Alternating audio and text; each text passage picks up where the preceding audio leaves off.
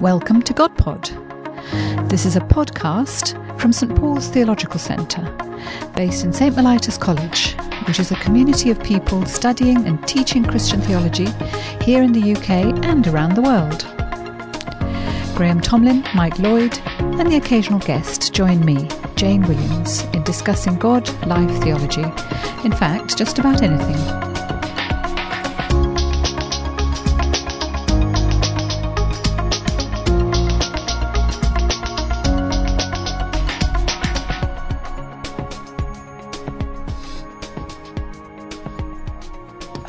GodPod. We are here as part of um, uh, our McDonald lecture series, and um, this time it's a little bit different because we are here to discuss a lecture which I've given myself um, uh, on the Reformation, past, present, and future. So I've uh, just given a lecture on the Reformation, and we're going to uh, discuss that. And um, uh, Sean, Sean Doherty, is Good evening. Um, hosting, or least playing a key part of it.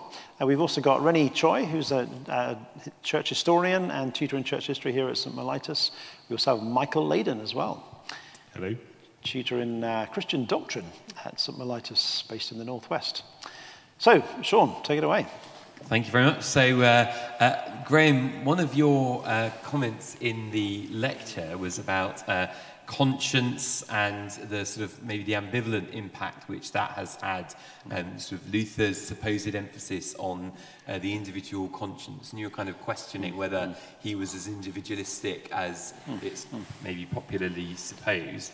I thought one thing to maybe um, chat through a bit more, therefore, was what are the are, are there any um, are there any good th- is there a sort of a good a positive role for um, for, for the individual conscience? Is there sort of a, are there, is it healthy sometimes to sort of say, here I stand, I can do no other. I know Luther probably didn't use those actual words, but uh, you know, this is this is what I really think God is saying to me, and I'm going to have to stick to my guns. Uh, or is that simply a sort of an arrogant refusal to listen to the opinions of, of others? That can be yeah, a fine sure. line, yeah. I suppose. Yeah. No, I think that's right. He does clearly say in, the, in his response to the Diet of Worms, you know, um, uh, this is what my conscience tells me, and it's not safe to go against conscience. Uh, and so he, is, he, has got a place for individual conscience. He's saying, actually, you, know, you don't want to go. If your conscience is telling you something, you don't want to go against it. But it seems to me that, that it's a bit like what he says about faith, because of course the point is, what he's saying about faith, is that the crucial thing is not, it's not the faith that saves you, it's what the faith is in. So faith is, if you like, the thing that connects you to the, to the object, which is Christ. And it's a little bit the same with, with conscience. Faith is important to Luther, not because faith has some psychic power that somehow saves. It's because faith is the thing that receives the gift of Christ. Now, conscience, it seems to me, is, plays a similar kind of role. The focus is not on the conscience, it's on what the conscience is in. And so he is saying, yes, I really believe this, but the question is not the power of the belief, it's the, it's the, it's the, the objectivity, what he believes in. And he's saying that actually if, um, that actually his, his, his standpoint is, uh, actually what he's saying in, in, in Worms, I have thought deeply about these things. This is what I'm convinced about, that in the uh, word which is given to me in Christ, I've got something objective, something I can hold on to. That is, that has come, come to me, and I, I don't want to give that up because it's not safe to go against conscience. It's a, it's a, and it's a point I think he's making more generally to kind of, you know, in a sense, saying to the whole crowd, look, you all know this, don't you? I mean, it's not safe to go against conscience. It's almost a, an appeal like that. So I'm saying it's a little bit of an afterthought. Uh, it's an important point to make, but his focus is not upon the power of the conscience. It's actually upon the object uh, in which the conscience is placed. I think that's a really helpful and interesting point there because what that does is it, it means that actually what he's really saying is it's not safe to go against God. Yeah. And so it's not yeah. just that he's about self-actualization and realization and um, you know, I have to be true to myself. Yeah. It's I have exactly. to be true to what I think God has said. That's right. Yes. But I also think yeah. what that does it, it ought to make um, disagreement possible mm. and meaningful and generous mm. because um, because God objectively is making himself known in Scripture. And what this is about is how one reads Scripture and understands the, the gift of Christ witnessed in Scripture. Um, that ought to be, uh, in a sense, an invitation to look, we can, we can dis- discuss this together. And it, almost that's what the first half of the, the, Yeah. the 1522 speech is modelling. If you can show me from Scripture Yeah. Hmm. that I'm wrong, I'll take it. Yeah. Because this isn't about me and it's not about you, it is about God. Yeah. And that, that's quite fundamental to good disagreement as well as to, to, to agreement. I think that's right, and it is quite striking how Luther is always, always inviting a conversation in Worms. He's saying to, his, to, to the emperor and everybody else, please, come on, sh- show me if I've got this wrong. I really want to know, because I don't want to be trusting in something which is wrong. I don't want to place my conscience in something which is actually faulty. If I've got this wrong and I haven't really understood this right, I, I, I would genuinely want to know. I think he's, he's, he's genuinely saying that. Now, you can kind of understand why the Catholic theologians didn't want to argue him. They didn't want to go into a Bible study with Luther because that would be conceding the point that Luther's opinion is just as valid as the Pope's. Um, whereas in some ways their point was, well, hang on a minute, the church has said this, and who are you, a little tiny German monk in your little tiny university in Wittenberg? Who are you to speak against the, the councils, the Pope, and the great tradition of, uh, the church? And so they, they, that's why they won't enter into that debate. But that was deeply frustrating for Luther, uh, because I think he genuinely did want that conversation, that kind of ability to look at, um, uh, at what he was saying and, and what he felt Scripture was saying in, a- in, a, in a quite profound way. Rennie, you're a church historian. What's, what was the impact of, uh, of, of that idea? Yeah, I really liked your question um, about whether there's something positive that we can say about um, this uh, question of conscience. Um, because I think that the picture you painted um, is, is, well, very um, moving um, for you know, Luther's immediate circle and, and his theological concepts. Um, but the historian in me wants to reckon with the, um, the impact which uh, this, this kind of um, exploration of faith had on a kind of world historical level. And that is to say, um, a lot of contemporary historians view this whole episode, the subjective turn, um, as a positive thing Yep. um, because it has encouraged um, people to emphasize kind of this, the psychological um, truthfulness of our faith. So the fact that um, faith, we, ha- we have to wrestle with it. Um, you know, to what extent do we believe it? Um, there's a level of psychological honesty that is an ingre- ingredient for um, what's considered progressive societies, um, tolerant societies. Um, yeah, so you know, for, for modern, modern day, contemporary liberal societies, it is a good thing uh, to wrestle with um, Yeah. the psychological anxiety that we have between faith and doubt. Sure. Yeah. Yeah. No, that that is right, and I think, um, and there are some good and there are not so good things about that. I mean, there, in the sense that that um, you use the word honesty, which is a very, very good word, and it's a very powerful word, I think, for, for Luther's early struggles, because what you sense in Luther's early um, wrestlings over this is there is a deep honesty with what he's trying to do. He's not trying to kind of make a point. He's not trying to kind of argue a theological position. It's, it's really genuinely, you know, where can I find solid ground? Where can I find something that I can rest upon, where I'm not thrown one way or the other? Uh, something that gives me a sense of security and, um, uh, and a sense of, and, and it is that sort of search for security, which is, which is very characteristic of the time. Um, I, I actually think individualism was something that was that had started well before the Reformation. Uh, we often think of the Reformation or Luther as the kind of originator of modern individualism. I think it goes a long way before that to the, to the early stages of the Renaissance and others, which had broken up a lot of the structures of medieval life. I'd love to get your thoughts on that, Rennie. Um, but um, uh, which actually led to a kind of very anxious age. Uh, and we know quite a lot about that in our world. We're a very anxious age. We also worry about, uh, we don't worry about the judgment of God, but we do worry about the judgment of other people. You know, what do other people think of us? Uh, we want to prove ourselves before the bar of other people's opinion. We want to show ourselves to be you know, good, rational, nice, kind people that people will like, uh, just as medieval people wanted to do that before God. And so that there's that commonality about an- anxiety and the need for honesty in it. But I think Luther's point would be uh, I find security not in the quality of my own honesty. Um, I'm really, really honest. Uh, therefore, I can be sure about myself. But it's in the very thing he trusts in, which is the objective gift of Christ given him. Because in your lecture, you made the comment um, people often say today, um, I wish I had your, your faith. And uh, sometimes we find it hard to know how to respond to that because it's as if faith is this purely inward psychological thing that you can, you, you either have it or you don't have it.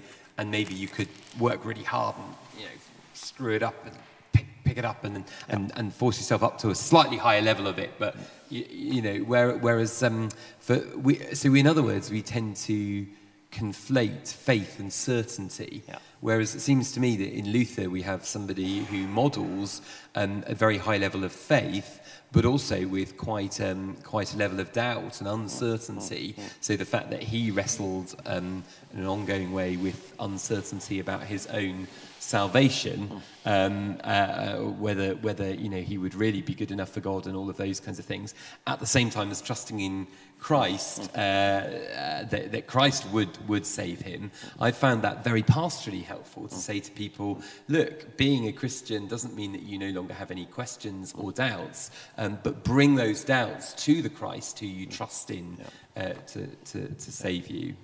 But I think on this exact point is what a lot of um, contemporary historians would say is the, the sociological gift of Luther to um, historical development, that he opened up the way for liberty of, well, you use the word conscience, um, liberty of um, self analysis, which does honestly um, open up the um, possibilities of disagreement and rupture, schism, in a way that medieval Christendom didn't allow. Yep.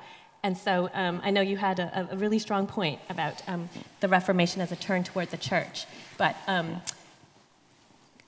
historians would tend to say that this was, um, you know, to to um, to to say that um, it was a turn um, away from Western Christendom is a positive development because it allowed Yeah. for um, Sure. various, Yeah. uh, well, the diversity of uh, confessional confessions and um, spiritualities, um, approaches to God in a way that Western Christendom, previous to the Reformation, Yeah. did not Yeah. allow. Yeah, I guess that's, that's right. But in some ways, that seems to be a slightly kind of after the event argumentation. And we've now got this plurality. Wasn't that quite a nice thing? Because we don't really like Christianity anyway, because it's divisive. But before the division, it didn't kind of feel that way. And I, which is why I think I was trying to make the point in the lecture that actually it's not so much you know, the, the, the development of hyper-pluralism, the development of individualism and subjectivism within the modern world, which I actually think is quite um, anxiety-producing, uh, is not actually Luther's fault, but it is the fault of, of the Reformation in the sense so that it led to a schism which led to a kind of varieties of different versions and interpretations and therefore led to pluralism. And so I suppose part of my argument is actually that schism is never a good idea. Um, it tends to lead to harmful effects, and it has led to harmful effects. Now, don't, you don't blame the Ref- Reformation and Luther's ideas, because I do actually think um, that it could have been quite possible for the Reformation ideas to be held somehow within the Catholic Church at, at the time. The, the Catholic Church was not as monolithic as we think it was. It wasn't everyone all agreeing with each other. It wasn't all, everyone having exactly the same theology. There was a wide variety of theological positions within the Catholic Church. Uh, and the tragedy is that that wasn't able to be held within the Catholic Church, within that same Christendom.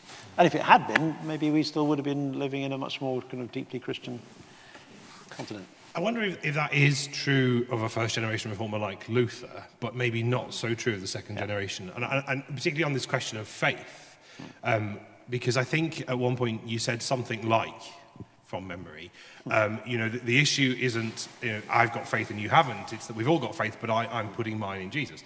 And of course, something like John Calvin would put, probably put a massive question mark over that and say, well, actually, faith is itself a gift of God.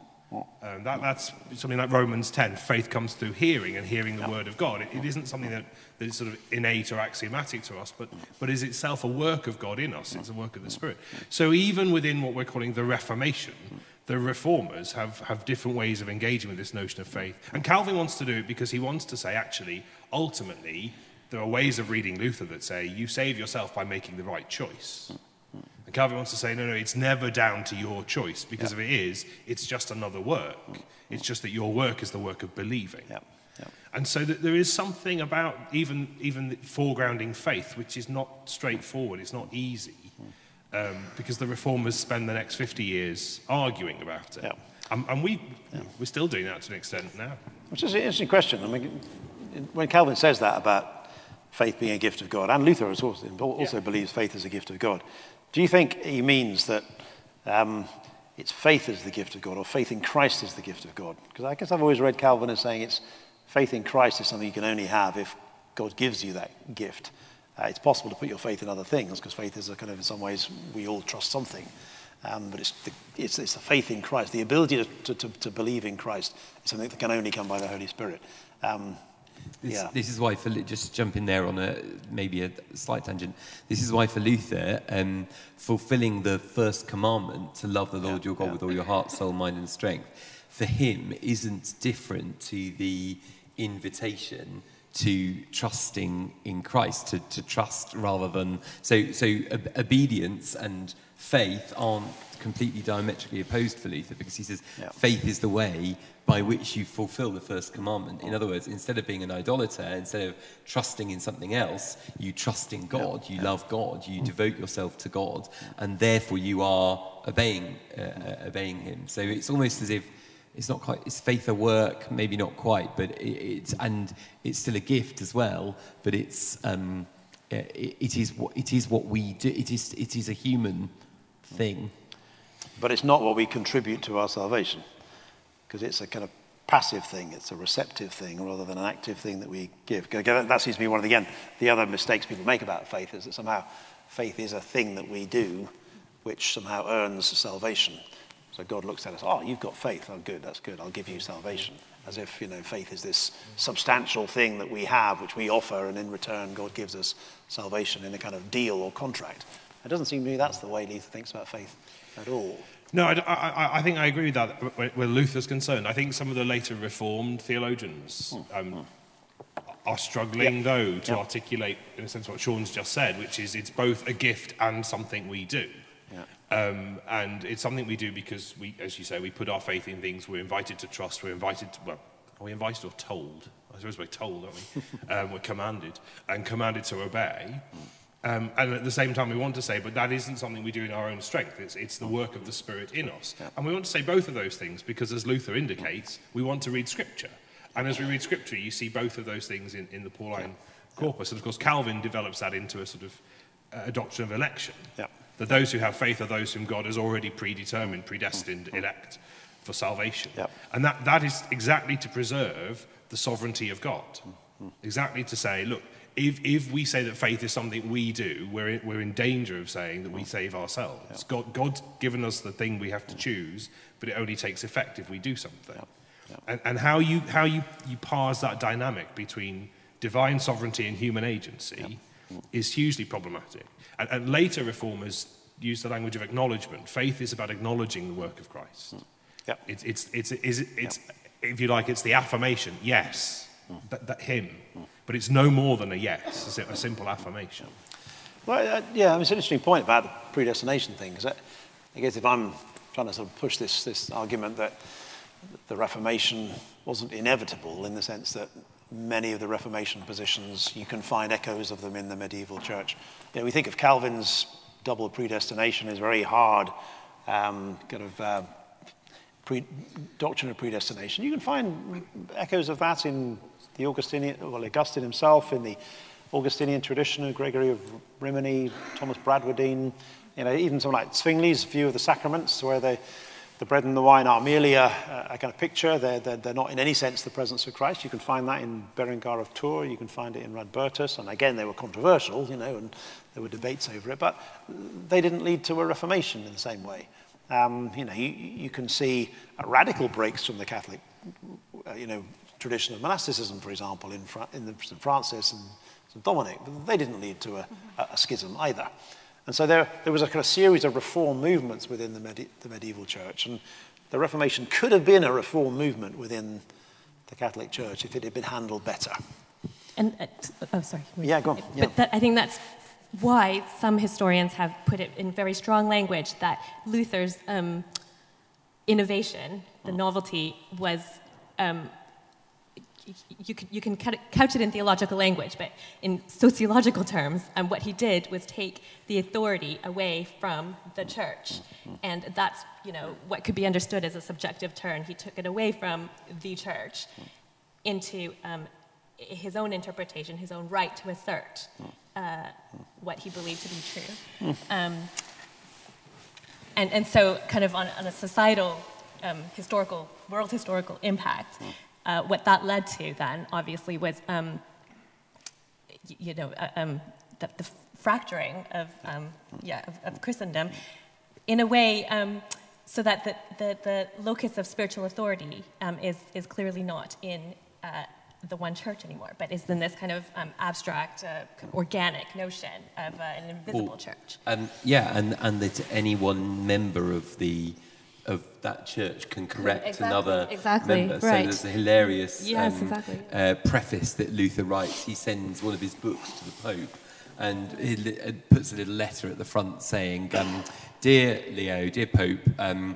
uh, far be it from me to try and correct such an illustrious figure as you are. But the problem is, I know that you're surrounded by all of these people in your hierarchy and they're really kind of corrupt and venal and they need and they're preventing you from finding out the, the truth. So you know uh, as a sort of to help you out hey i'm going to send you this kind of book of, of good theology. And so it's not even even if the theology that he had written in that book was more um, you know, acceptable by, by the, the standards of the day, the fact that he presumed to write to the Pope in those yes, terms exactly. um, yeah. is a, was bold, a bold move. A and what you've called kind of an obje- objective turn to the church. Well, there, there's kind of questions about where you think the church is Catholic. Um, for Luther, or, or, well, second generation, reformers no longer means Catholic.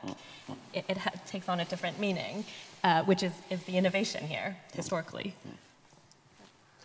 I, I, I think I, I, gently want to, to push back against my uh, very esteemed colleagues in the sense that I, I, don't think it is this sort of absolute uh, self um, projecting authority. He, he, is, he is doing two things really that are, I think are really significant. He's engaged in, in a kind of theological method that involves extended commentary on Scripture. So Luther writes shed loads of commentaries, and that's, that's important because, because this, is, this is theological work he is theologizing and, and by, preaching. And preaching by commentating on Scripture.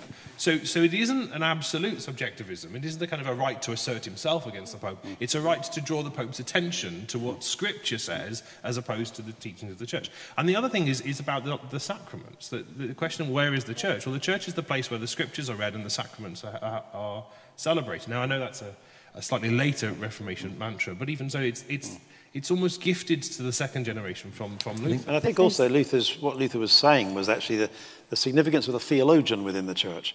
He always made a big play of the fact that he was a doctor of theology. And okay. a doctor of theology, the point of a doctor is it a doctor looks after the health of something. And the doctor of theology, if you've got a doctorate, your job is to be a doctor of the church, to look after the health of the church. You have a role, a responsibility to do that. You know, it's not just an academic post to give you a job. You're actually a doctor looking after the health of the church. So he felt his calling, and he would often say, you know, I'm a doctor. I, I, I have a doctorate. That's my job. My job is to look after the theological health of the church. And so I think he's saying something not just about his own personal opinion, it's about the role of the theologian within the church uh, to actually begin to ask questions and say, have we got this right? And are we on the right lines here? And, uh, and I think the problem came when you got the response from the papal theologians, which wasn't able to, wasn't willing to engage in that debate. And then you also have to blame Luther for getting angry and being rude to everybody and calling the Pope Antichrist and everything else. That didn't really help. Um, and also so, believing that the sacraments could actually be up, be administered outside of then, you know, the, the, the history of apostolic succession and the bishops and the, you know, ordained hands of the priests. So he's able to take, to pick up on your idea about, you know, um, the, the importance of the sacraments for Luther, um, there's still, I would say, a, a, bit of assertion there that he's able to see, to imagine sacraments um, being administered effectively outside of the Catholic Church. I don't think it's the issue of him asserting things that, that, mm. that, I'm sort of questioning. It's, it's the, the basis on which he makes the assertion. And I think it isn't a kind of subjective, here am I, Martin Luther, telling the Pope what to think. It's, here am I, Martin Luther, reading the scriptures and drawing the attention of, of the Holy Father to the scriptures and actually saying, um, I don't think we got this right. And that, that business of being a doctor of the church, which I, I didn't know, I'm grateful to know it, it, there's something about the Now word. you know what your job is. Yeah, now I know what I'm here for. You're going to have to stop paying me. Um, there, there, is, there is something about the work of, of the church in every generation which is to critically reflect on its own, its, its own proclamation, its own work in the light of the gospel. Not to assume that we've been doing this forever so we know what we're doing, but to ask those sorts of critical I, questions. I think that's why I'm, I suppose I'm, I'm yet to be fully convinced by your thesis, Graham, that, that, that schism could have been avoided. Um, uh, part, part, uh, well, because of it seems to me what that it, the debate about authority really is the fundamental one, not the debate about justification. So there were the different uh, views of justification at stake, but the, the re- but the real question behind them both, uh, the, the, the, they were the proxy, uh, but, but behind them both really was um, how is the church to discern what God, what God says and what is true? Um, is it by um, you know, patient engagement with scripture, or you know, and and and what do you do? And particularly, this is not as if the medieval Catholicism was uninterested in scripture, of course, but what do you do when what you think the scripture says and what the teaching of the church, the official line of the church, um, when they conflict with, with one another? Right, and and so your your final um, remarks about Europe and this nation needing a united um, church. Um, in a way, I feel like, well, I wonder whether um, that model is relevant or even desirable. Um, I'm not questioning, the, obviously, the value of, um, of unity, but, uh, but perhaps this model of you know, one um, authoritative body that can make uh, declarations um, and through which um, the sacraments, and only through which the sacraments are faithful, faithfully and effectively administered. Um, y- that, that's something that um, we, we may you know, um, question whether that's mean, of relevance yeah. um, today. I mean, just to respond to those two points, um, uh, Sean's points about authority, yes, um, I, I take the point that there was a real debate over authority here, but you'd had a similar debate over authority a couple of hundred years before in the conciliar movement. There'd been this big debate over, you know, who, what has the final authority in the church? Is it the papacy or is it the council? Um, they had a big, big, big argument about authority. It went to the absolute heart of what, you know, what the church, how the church handles authority. Now, that didn't lead to schism. It actually was worked out patiently over time, and it led to a particular position. Now, one could argue that the position it ended up with paved the way for the Reformation because it ended up with quite a strong doctrine of papal um, authority in it. But, you know, you, you, had a debate over authority which didn't necessarily lead to, um, to, to, to, schism. Um, I think, on, on Rennie's point, I think that's right. I think what I say when I say, you know, Europe needs a united church, I don't necessarily mean um, you know, return to Christendom, a return to a great magisterium of the papacy telling everybody what to do, um, uh, whatever it is. But it, it, it, needs a church that is more conscious of what we have in common than what we divides us. Um, and yes, there are things that divide us. There are still arguments that we have. There are things, debates that we have within our churches, and we will continue to have those debates. We're never, as were within the medieval church. Um, but it seems to me over the past a couple few hundred years, we've been more conscious of what divides us than we have with what unites us.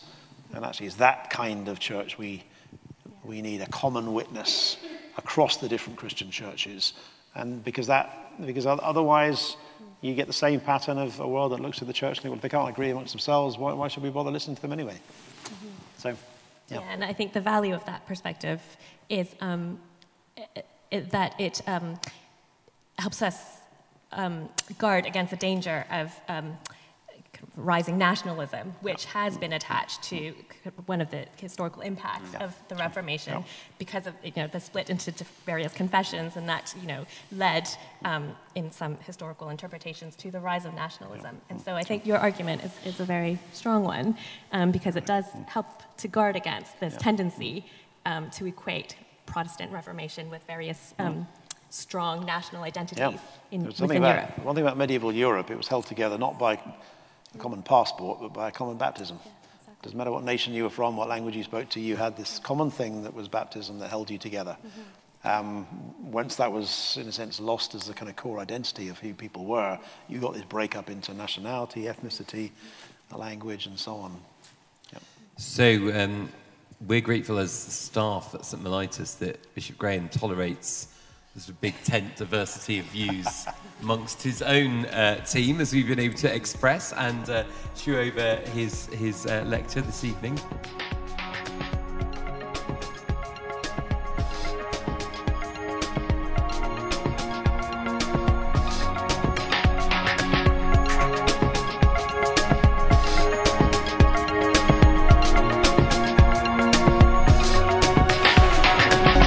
Was GodPod, a podcast from St Paul's Theological Centre. If you want to send us a question, just email it to godpod at htb.org. We can't promise to answer all the questions you send in, but we'll certainly try.